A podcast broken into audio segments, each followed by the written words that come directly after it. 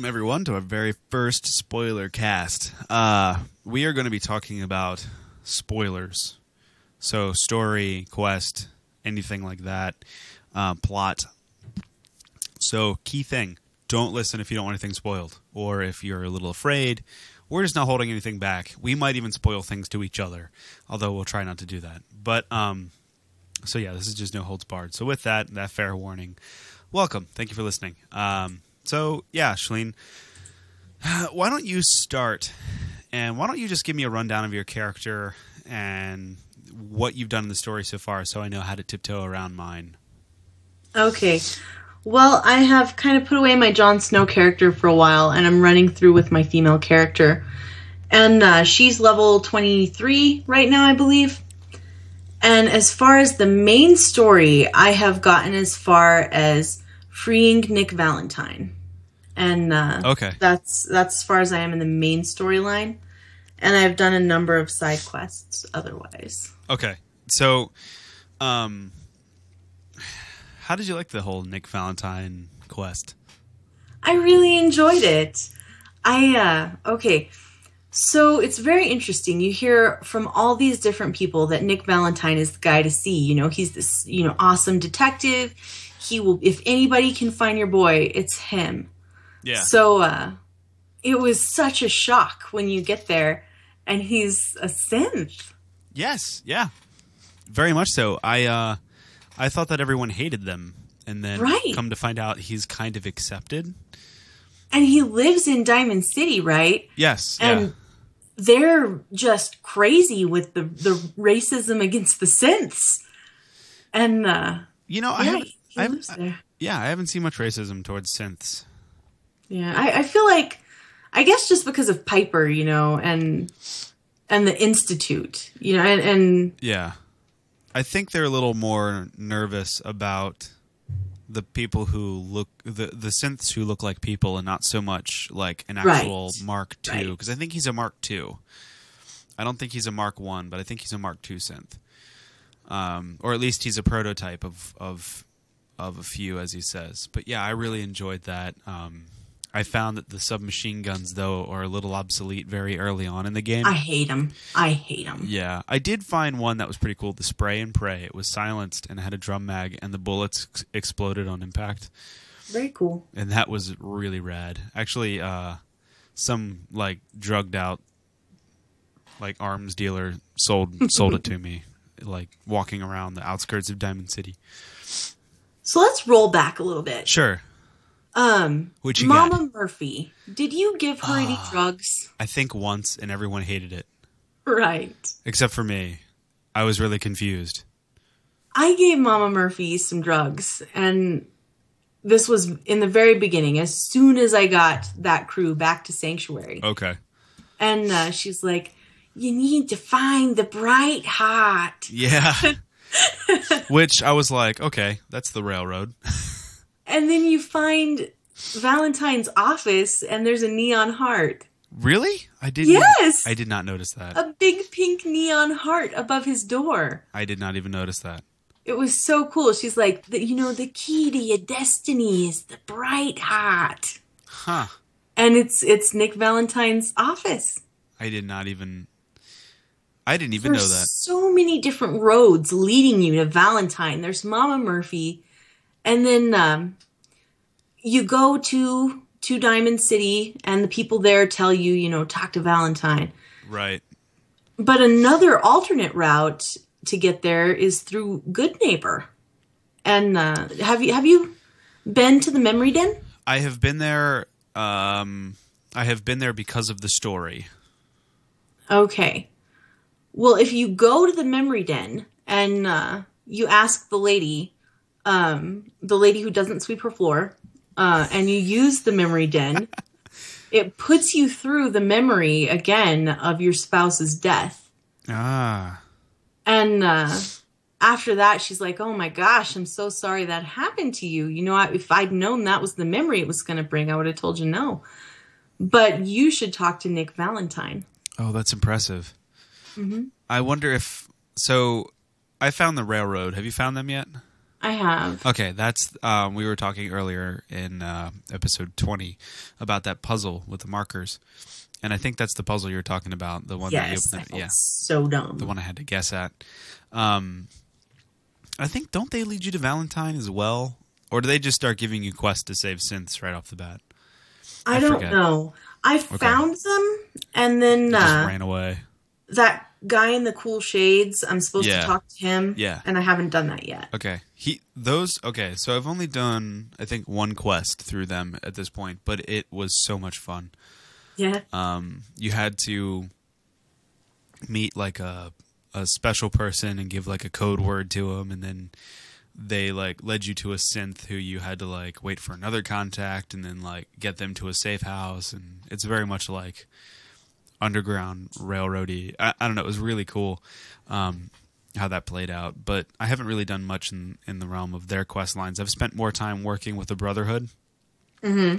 who I'm going to have to turn on because... Really? Yeah, because I was talking to Paladin Dance and...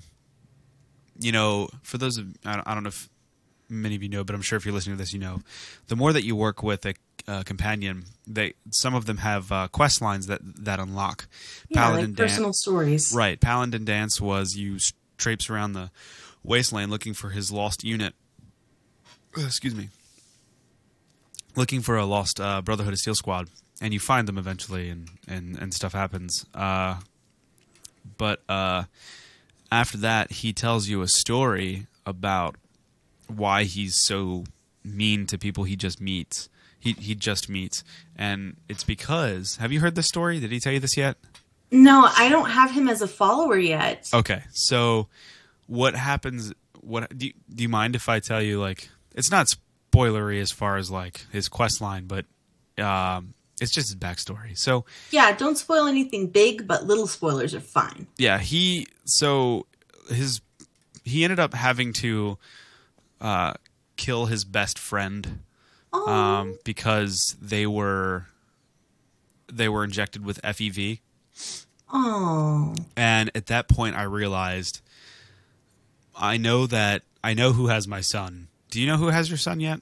Mm-mm. Okay, so I know who has my son, and if I think what the twist is going to be, I know what the protocol for the Brotherhood is, and I can't, like, deal with this. So I'm going to go along with the Brotherhood until I have to turn on them. So yeah, I have a feeling that I'm going to have a decision to make.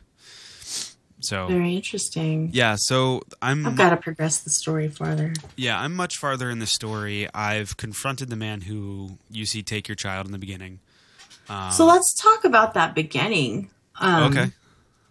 Have we really talked about that at all? I don't think we have because I think Greg on our last episode, on one of our episodes, kind of dropped the bomb on that you have to go find your son, right? And that was highly edited out of the opening sequence in the E3 trailers and other trailers. But yeah, so you know, as we all know by now, you get lowered into the vault before the shockwave hits, and you survive, except during your cryo sleep. Your son is taken and your wife is killed, and the guy looks at you and says, we still have the backup. So you can suspect that they're taking your son for a reason. Yeah, like nefarious purposes. And they could use you too, for whatever reason that is. I don't know. I don't know the reason yet. I haven't gotten that far, but I do know who has my son. And like I said, I've already confronted that guy. So, yeah, it's what I have a hard time with is, like, because I'm a dad. So I just watched my son get taken, and now you step out into the world, and the game is like, go explore and have fun. But you're like, I need to go save my child. Yeah. It's like, no, build a settlement. Like, raise livestock and plant gardens. And it's like, but I have to go save my son, and then you just find yourself doing other things. But I was going to say, like, I do find that I feel like I have to be strong enough because I definitely know that they're keeping him alive, like, based off the fact that they need him for something. Mm-hmm. So they're going to take care of him. I know that he's going to be fine when I find him. So I'm not necessarily worried about him getting hurt. So I find myself taking more time building up my character so that way I can go in and get him back without any trouble. You know what I mean? Yeah, so you'll be ready. Right, right. So it's kind of a risky way to do this, I think. I mean, in real life, I don't think I would be this risky. Well, in real life, face it, I probably would be screwed. But, yeah, I'm taking a little bit more time, but I've been progressing the story much quicker than I ever did with, like, Fallout 3 or New Vegas. I feel like the seriousness of Bethesda's storylines is frequently at odds with the way that you play Bethesda games. Yeah. Because, like, as much as we love the stories in these games, the reason why we play is, you know, just derping around. You know, that's where the real meat of these games is. Mm-hmm. And I feel like this story in particular, it's got this gravitas. And maybe part of that is that your own character is voice acted. And it's very at odds with, like, oh, build a settlement, like you were saying, plant a garden. Right. And, like, I feel a little weird about the fact that they added companion romance into it. That's true, they did. Because, like, it's only been, like, a week since I saw my husband get shot in the head. And now I'm flirting with McCready. You know, that's a little weird to me. Yeah. And I want to do the companion romances because I really like that in BioWare games, and I want to see, you know, all that the game has to offer.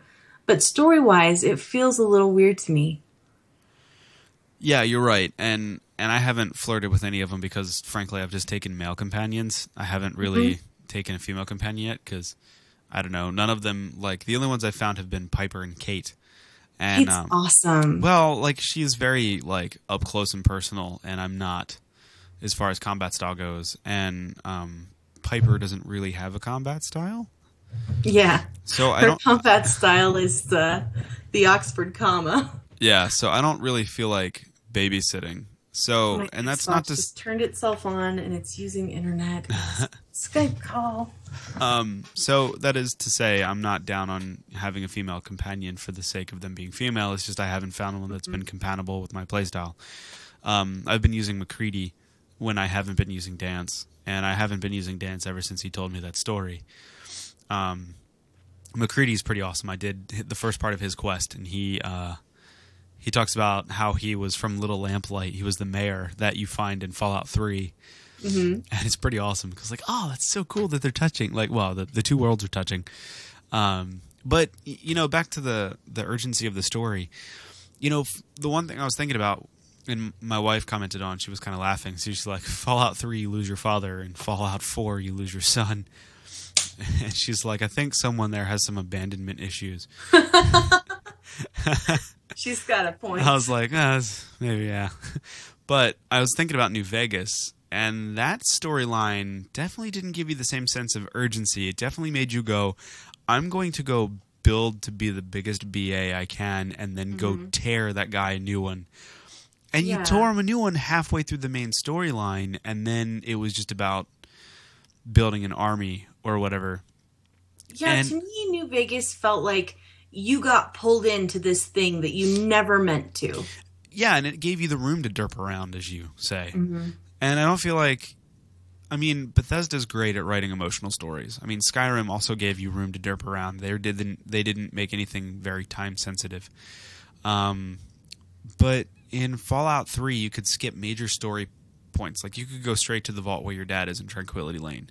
You could, you know, you could just skip whole parts. I know that in this game you can't, per se, but the urgency is much higher because it's such an intimate story. I kind of hope that after I find my son, I'm halfway through the story. That would be cool. Because it's like, oh, I didn't necessarily have to spend all this time getting big. It's just, you know, I don't know how it's going to end, but I don't know. It's kind of hard knowing that my son is still out there and yet I'm looking for screws. Yeah, I understand. It's I feel the same way about it. Like, and like in Fallout 3, looking for your dad, like at least your dad's a grown up, you know, he knows what he did. Right. And you've lost your baby in this game, and that makes it a different dynamic for sure. Right. And I think at this point you don't know when he was taken and cryoed. You don't. Do right. You? Okay. Yeah. No, I feel like a lot of the dialogue options are indicating that my character believes that the kid is still a baby. Yes. My personal feeling is that I'm going to find him and he's a 90-year-old man. Oh. Yeah, I'm not quite sure of his... Well, yeah, I'm pretty sure I know his age. But so to tell you where I'm at in my story. So I found Valentine. I went with him to the Memory Den. And that was only after I described what happened to me in the vault. So you rescue him and you get back to his detective agency, and you describe to him what happened in the vault. You describe to him the guy, everything like that. He leads you, he helps you investigate who that might be, and you end up finding the guy and confronting him. And in my storyline, I confronted him and ended up getting his pistol, if that tells you how that went down. Yeah. And so I've been using his pistol, and it's awesome whenever I go loud. And then I go to the Memory Den, do some things there to try to figure out how to find the people who have my kid at the moment. So the Memory Den's a place you keep returning to then? Well, it's a place that I went to for the first time in the storyline, but you can go there. I didn't know you could go there and check your own memories out. Like, I haven't done anything there that hasn't included the story. So you haven't done Silver Shroud? No, I haven't done that yet. I have the stuff for it. Like, I went through that comic shop and got Hubris Comics. Yeah, Hubris Comics. And I got the prop and the clothing and the script. But I haven't really done anything with it.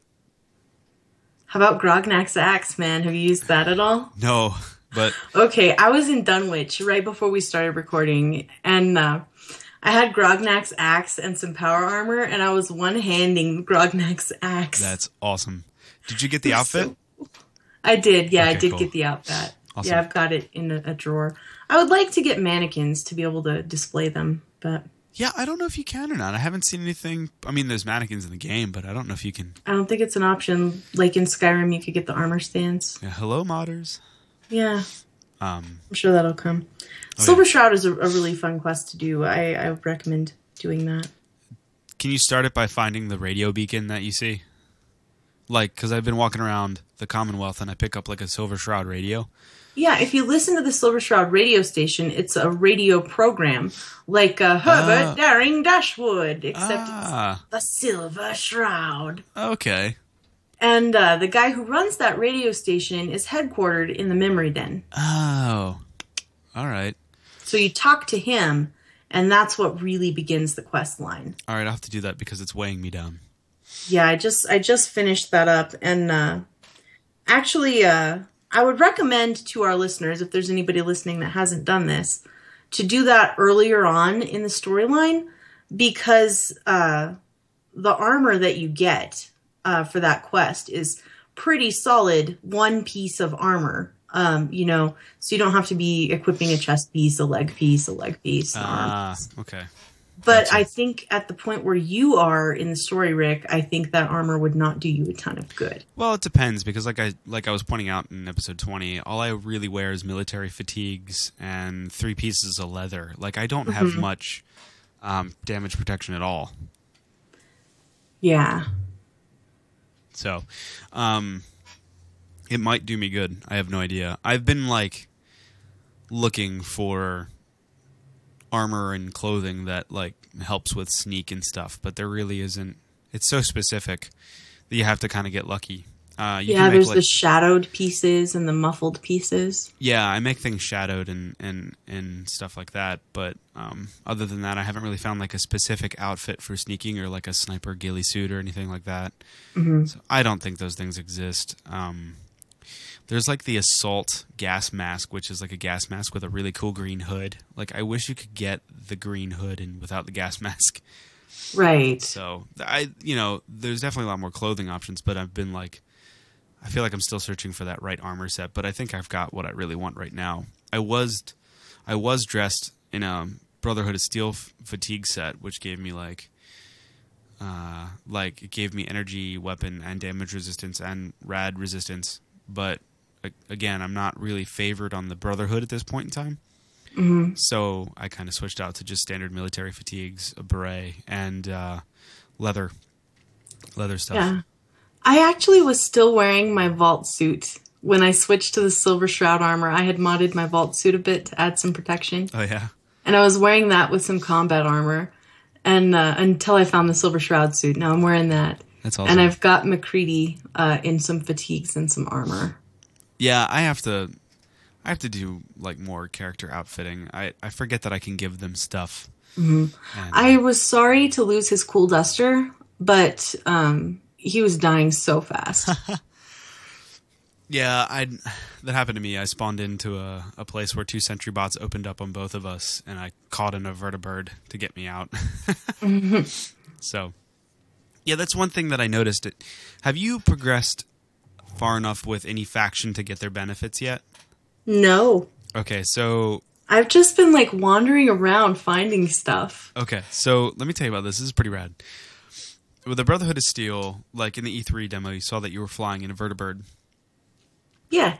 At a certain point with the Brotherhood of Steel, you get vertibird smoke grenades that you can toss down, and a vertibird will land, and then you get in the vertibird and tell it where to go. So like you pick up a waypoint on your map, like a location, and it'll fly you there. And on the way there, you can shoot the minigun. However, I wish there was like a stop command, like a hover, mm-hmm. where you could just tell the vertibird to hover so you can like shoot and stuff. Because I find like, anyway, then you get a flare gun where you can shoot a flare up and Minutemen can come to your rescue if there's any nearby. I guess I do have the flare gun. I haven't used it, though, because I feel like the Minutemen are kind of losers, I don't mean that in a bad way. I just mean, like, if I call them for help, they're just going to come get killed. Yeah, that's my feeling. So what I do, there's a settlement that you can take over, and I'm forgetting the name of it right now. Oh, the castle. And you can set up artillery now. Like, once you unlock that, you can set up artillery. And then you get smoke grenades that call on artillery strikes. That's really cool. Holy crap, they are devastating. But you really have to plan out where you want it in. Like, you have to catch the enemies by surprise. Because if they're moving, they'll just run out of the AoE and it won't be effective. Like, I was on an island, and I was talking about this before, it's full of Mirelurks, and there's a way you can get them all to go away, but I didn't think about doing that before they all spawned and attacked me when I started up a generator. Mm-hmm. And a Mirelurk Queen, like a Mirelurk King that was legendary, and then like a glowing Mirelurk Hunter, and then all this other stuff was just like pouring out of everywhere. And the Mirelurk Queens give off hatchlings, and it was just a mess. And like I threw like an artillery smoke grenade, and she just walked past it by the time they started firing. And I wasn't gonna run through that barrage to get her to go back through it because I was gonna die. And at that point, mm-hmm. I had 5 artillery guns firing, and it was like just an incredible salvo of destruction. But it definitely was not effective. So you have to be smart when you use them. And then you can use them over the entire map. You just have to have them built in the right settlements because you can build them in any settlement you want. So, yeah, those are the benefits that you get. I really enjoy the vertibird. It's a fun way to fast travel.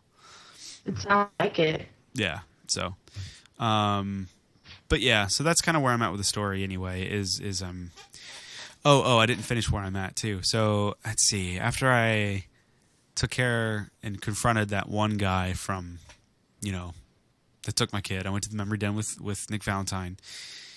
And that led me to the Glowing Sea mm-hmm. to find somebody there. And that place is creepy. There are Children of Adam in the actual crater. Mm-hmm. They're psychos. And those actually aren't bad guys. The ones that you find out in the wasteland usually tend to fight you. But there was this one like military base that was full of nuclear weaponry. And it was really strange. I didn't really find anything good there, but it was just a really weird building shape. It was like a pyramid. And then after I found the guy in the Glowing Sea, I had to go take down something for the story quest. And that mission was fun because you get to clear out a building of gunners. Mm-hmm. At the same time, this thing is fighting them as well. So they're like in a constant state of confusion, but it just feels very... You feel very like close to finding your son. So for me, it was like I was kind of just running through the enemies. I had power armor on from coming out of the Glowing Sea, and I had... what did I have? I think I had some sort of shotgun that I was just blasting through these gunners and just running through all their bullets and eating them up. And... It was pretty impressive, but that's kind of where I'm at. I just finished that part of the mission, and I'm not quite sure what I have to do now because I haven't checked the data on the quest. But you end up on this really high tower, and I love power armor because you can just jump off of anything and survive. Oh, it's so cool! And the like shock wave it sends out when you hit. It's awesome. Yeah, it feels really cool. Mm-hmm. So yeah, I mean that's pretty much where I'm at in the quest. Or in the main story. And yeah, I can't think of any quests that were memorable at this point that I want to talk about. Well, I have a few really cool side things to talk about. Talk about it. Tell me, Rick, how do you feel about Travis, the Diamond City radio DJ?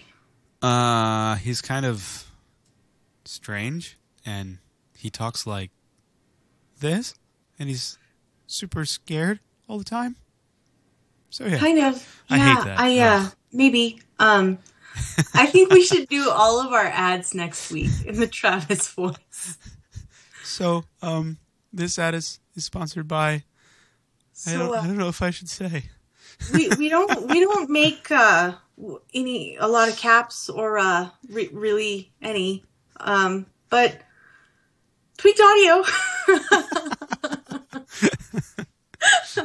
But if you hate Travis, you need to talk to the Russian guys in the hotel in Diamond City. The Russian guys? Yeah. Have you been around Diamond City much? No, I need to explore that area more. Okay, there's a place called the Dugout Inn. Oh, in Diamond City. Yeah. And the bartender and the hotel guy are both Russians, and I don't want to spoil it, but go do that, and then we can talk about it next week. Okay, but I imagine it takes care of Travis in some way, shape, or form. It does, yeah. And I'm a fan of Travis. Yeah, I like him. Okay. So here's another one.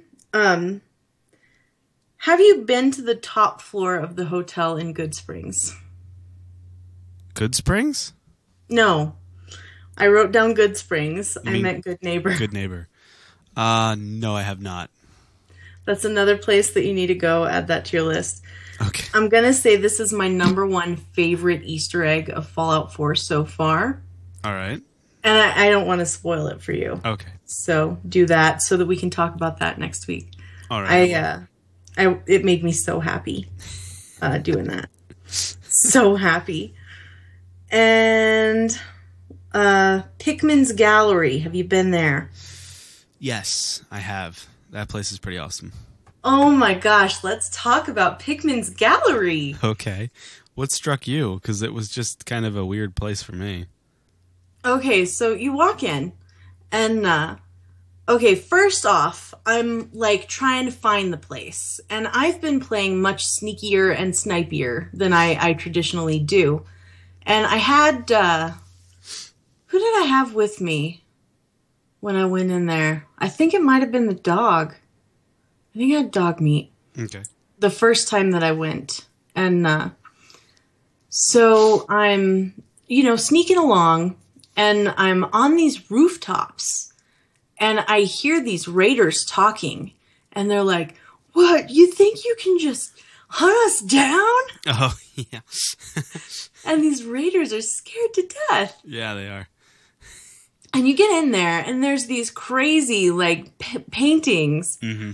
And they're super, like, just bizarre. They're somewhat Lovecraftian, and also a little bit, there's some hints of Dolly in there. Mm-hmm. And then you find a paint can full of blood. And yeah, I thought body parts, like their statuary, and yeah, the weirdly arranged dead bodies. Mm-hmm. And so you go through all these raiders that are scared out of their minds, and you get to Pickman. And then what did you do when you got to Pickman? I was in sneak mode, so I helped take out the raiders with him. Mm-hmm. And he gave me his key. That is also what I did. Yeah. Mm-hmm. So I forget what I got, but it was a legendary. It was like a special. You get a knife called Pickman's Blade. That's it. Yeah, yeah, yeah. And it causes bleeding damage.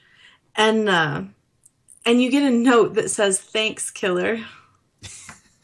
With a heart drawn in blood. Yeah, he's a quaint fellow. I just left him in his little house to kill. I did too. I really liked Pickman. And, like, I know I shouldn't have liked Pickman. He's a monster. But he's a monster, like, he's a monster of monsters. Exactly. He's like Dexter. He's stalking raiders. Yeah. So it's kind of like, I mean, at this point in time with the way things are in the world, it's kind of like acceptable. Mm-hmm. So I really liked Pickman's Gallery. I thought that was a cool side quest. Yeah, it was pretty awesome. Oh, I'll tell you one place that I found that was really interesting, and I don't know if it's a main thing at all. So there's a water treatment plant somewhere on the west side of the map. Was it on fire? No. So it was not like your water treatment plant in your vault. But it was full of super mutants. And it took me a little bit to clear out the exterior. And when I went inside, it was all flooded. And there were a few mirelurks running around. So I noticed there were these switches. And I hit one of the switches, and it started up a generator, and it lowered the water. So I was like, okay, so I could go a little farther down and killed some more mirelurks and hit another switch, and the water lowered again. So I was like, okay, I read on a terminal somewhere that there are 4 emergency generators, so I was like, okay, so number 3 should be around here. Found 3 and hit that, and the water lowered some more, and found number 4 and hit that, and the water evacuated completely down to the bottom of it. So I was like, okay, I just unflooded this entire plant. And I found this 5th switch, and when I hit it, it made like the Fallout success noise, like, you know, kind of, yeah, the like you did something good, but like nothing happened. And I didn't really get any good loot or anything. So I was like, this is weird. Like, I just did this thing and nothing really happened. So, like, I wonder if it's part of some other quest that I just jumped the gun on. Maybe. So, that is odd. Yeah, it just seemed like there was a lot going on to it than, like, and the payoff, at least maybe I missed it. I should go back and check. But it didn't seem like the payoff was worth the work in the sense of, like, a dungeon. Although it did feel like the water dungeon from, like, Ocarina of Time, but... yeah, it kind of sounds like that with the multiple switches, changing the water levels. Right. So I was just like, okay, whatever. That was one of those, like, weird things that happened. Maybe I missed a door opening somewhere, so maybe I should go back and look. But I find that, like, I kind of rush through buildings because I feel pressed for time for some reason. I don't know. Mm-hmm. I think because I know that I don't have much time to play when I do play. So I tend to just skim, and that's probably bad. Well, you know, there's always second playthroughs. But yeah, so we're at like 35 minutes right now. So we're going to go ahead and call this one a success. And we'll have another spoiler episode later on when Shalene progresses farther in the story. So we can talk about, you know, we can kind of catch up on each other's story and talk about some of the decisions that we've made at this point. And I will do better at writing down notes. So I can have stuff to talk about. This was really fun. Yeah, it's nice to talk about Fallout 4 without any... without worrying about it. Right. So, all right. Thanks for listening to our first spoiler episode. You can tweet at the show at Fallout OTR on Twitter. You can tweet at Shalene at Shalene L. You can tweet at me at Rick McVick, all on Twitter. You can also email the show, falloutotr@gmail.com. Let us know where you are. If you know that you are ahead of us in the storyline or the ending, don't spoil it for us. Just keep it vague like I did for Shalene. But let us know, like, you know, what you thought of the beginning, some of the decisions you made, your favorite companions. Let's just talk about it, and we'll have a dialogue. And, yeah, so thank you for joining us. Have a good evening, guys.